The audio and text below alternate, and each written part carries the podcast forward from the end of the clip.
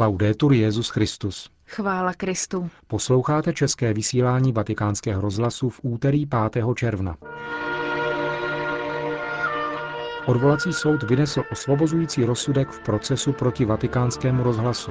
A v rozhovoru s kardinálem Bertonem se vrátíme ke třetímu fatimskému tajemství. To jsou hlavní témata našeho pořadu, ke kterému vám přejí hezký poslech Markéta Šindelářová a Milan Glázer.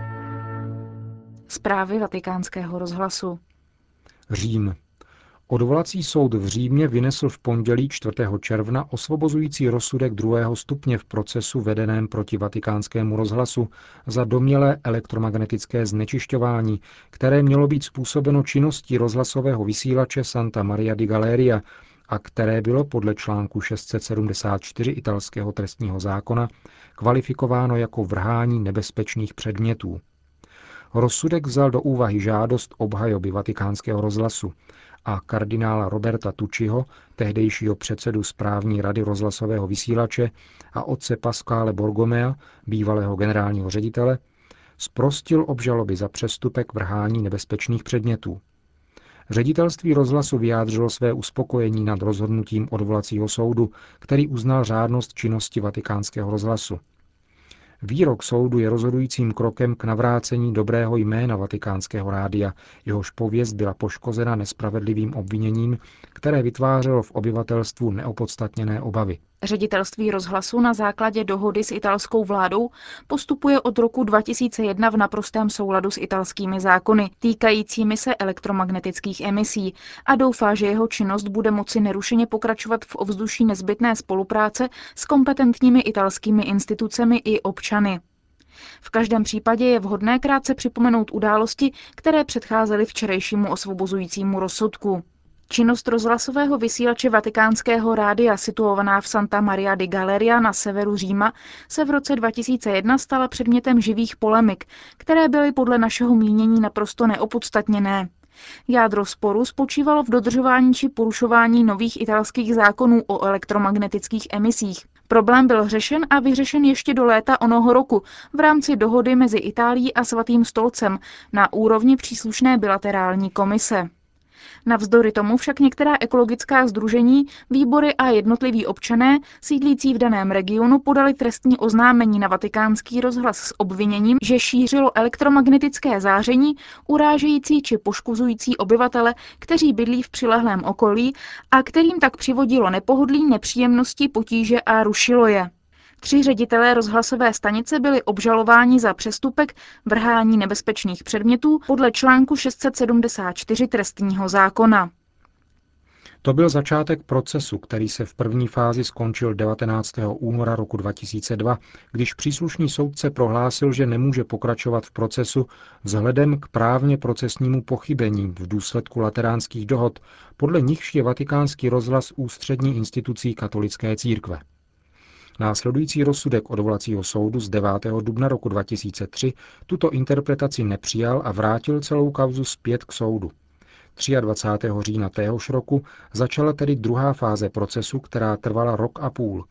Soud po mnoha stáních dospěl k závěru a odsoudil otce Borgomé a kardinála Tučiho k deseti dnů vězení podmíněně.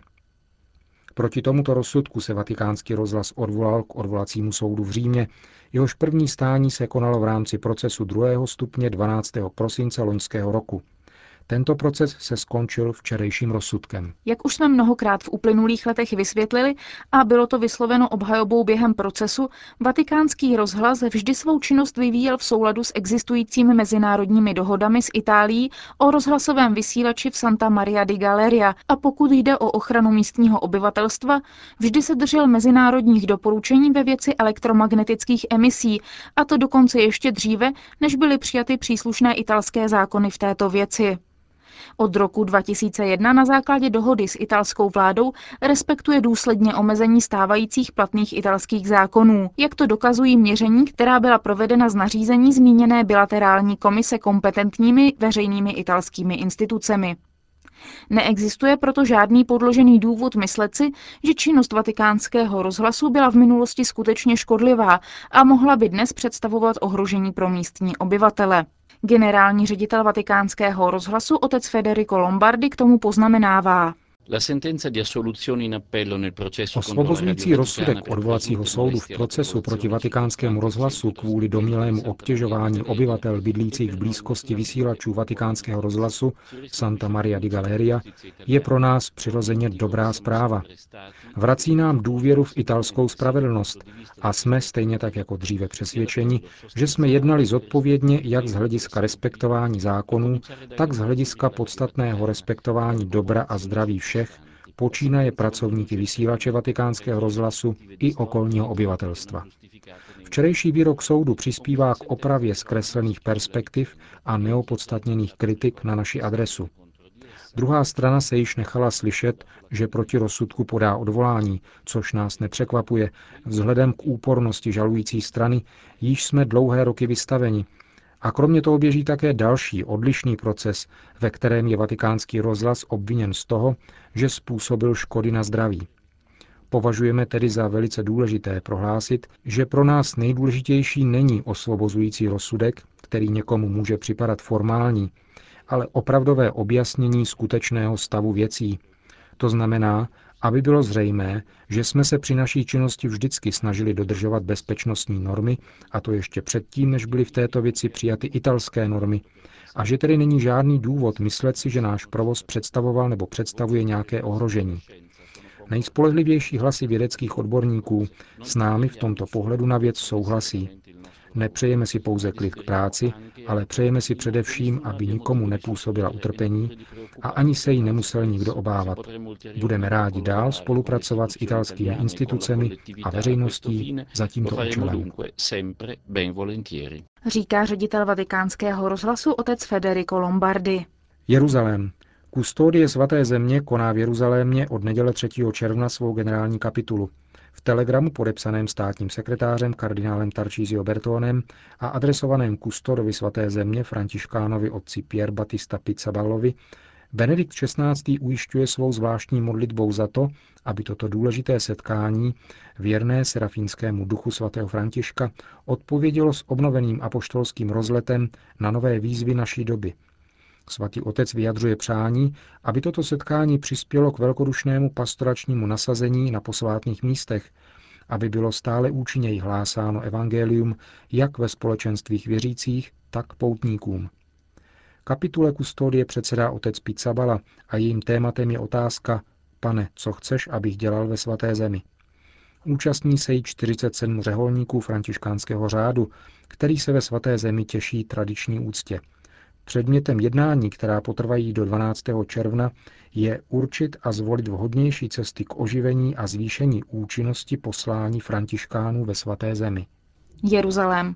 Upřímně věříme, že je čas zesílit postup, zvláště skrze vyjednávání, aby byla ukončena okupace a ustanoven nový nezávislý palestinský stát ve shodě s rezolucemi 242 a 338 Spojených národů s jasně definovanými hranicemi a tak dát oběma národům, palestinskému i izraelskému, lidskou důstojnost, bezpečí a rovné příležitosti. To je výzva, kterou učinili patriarchové a představitelé křesťanských církví, kteří se od neděle do 9. června sešli v Jeruzalémě, aby se společně s představiteli dalších náboženství podíleli na akci Mezinárodní církve za mír v Palestině a Izraeli, kterou svolala Světová rada církví připomenuli výročí 40 let od počátku izraelské okupace. Tuto situaci, ve které palestinci trpí denně těžkosti, ponižování a potlačování lidských práv, údajně kvůli bezpečí a jistotě Izraele, označují za naprosto nepřijatelnou. Věříme, že bezpečí Izraele závisí ve svobodě a spravedlnosti pro Palestince, stojí ve výzvě. Konec zpráv. Neexistují nepublikované části tzv. třetího fatimského tajemství, říká v rozhovoru pro vatikánský rozhlas kardinál Tarcísio Bertone, který byl posledním z vysokých církevních představitelů, který z pověření Jana Pavla II. několikrát navštívil vizionářku sestru Lucii. Státní sekretář kardinál Bertone vydal v těchto dnech knihu nazvanou Poslední vizionářka z Fatimy, kde v podobě rozhovoru s italským novinářem, vatikanistou Giuseppe de Carlim, vypráví své zážitky s touto portugalskou karmelitkou sestrou Lucí. Předmluvu k této knize nenapsal nikdo jiný než papež Benedikt XVI., což je událost při nejmenším mimořádná. Kardinál Bertone odpověděl redaktorovi našeho rozhlasu na otázku, jaký je jeho názor na tvrzení těch, kteří míní, že třetí fatimské tajemství nebylo publikováno celé. Minulý týden jsem na prvním programu italské televize ukázal autentický text, čtyři stránečky, tedy jeden list, který napsala sestra Lucie. Text třetího tajemství je obsažen na tomto listu a neexistují žádná další slova, která se týkají třetího tajemství. Ostatní slova byla vymyšlena, formulována jinými osobami a určitě nekorespondují se spisy sestry Lucie. Jsem proto pevně přesvědčen, ať už jde o dokumentaci, která byla uložena, jak známo, od roku 1957 v tajném archivu posvátného oficia, anebo o výslovná osobní prohlášení, která učinila sestra Lucie za přítomnosti biskupa z Leirie, že neexistuje žádné jiné tajemství. Třetí tajemství je toto, od prvního do posledního slova.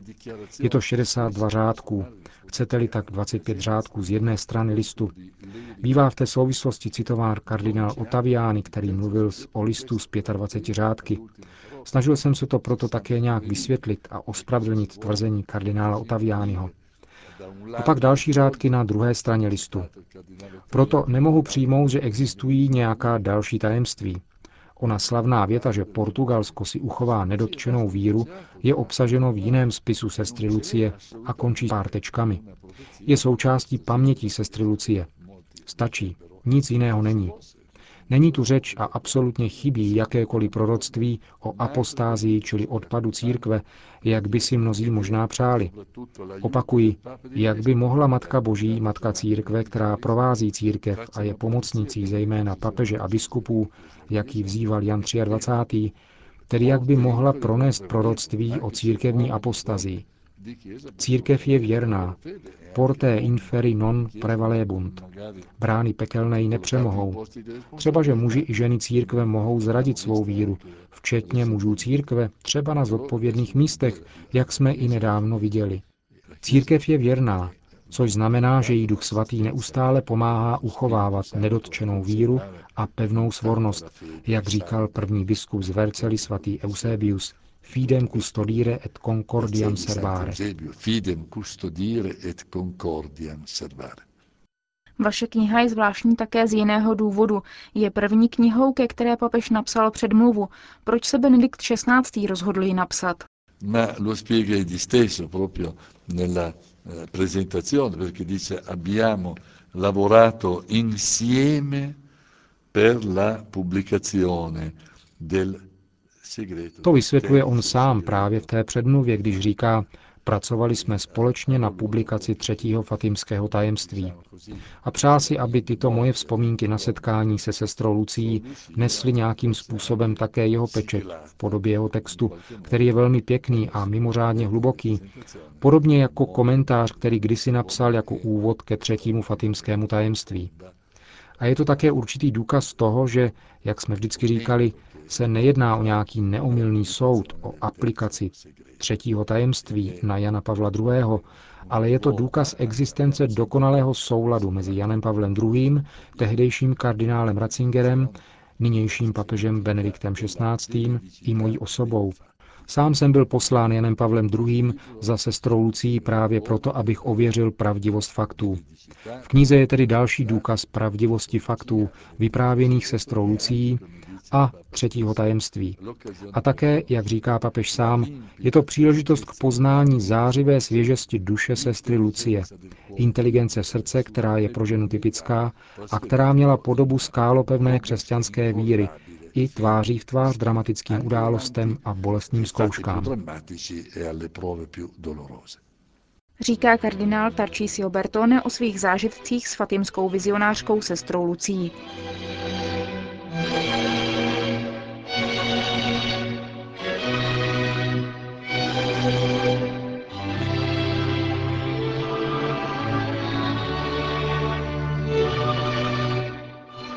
Tím končíme dnešní české vysílání vatikánského rozhlasu.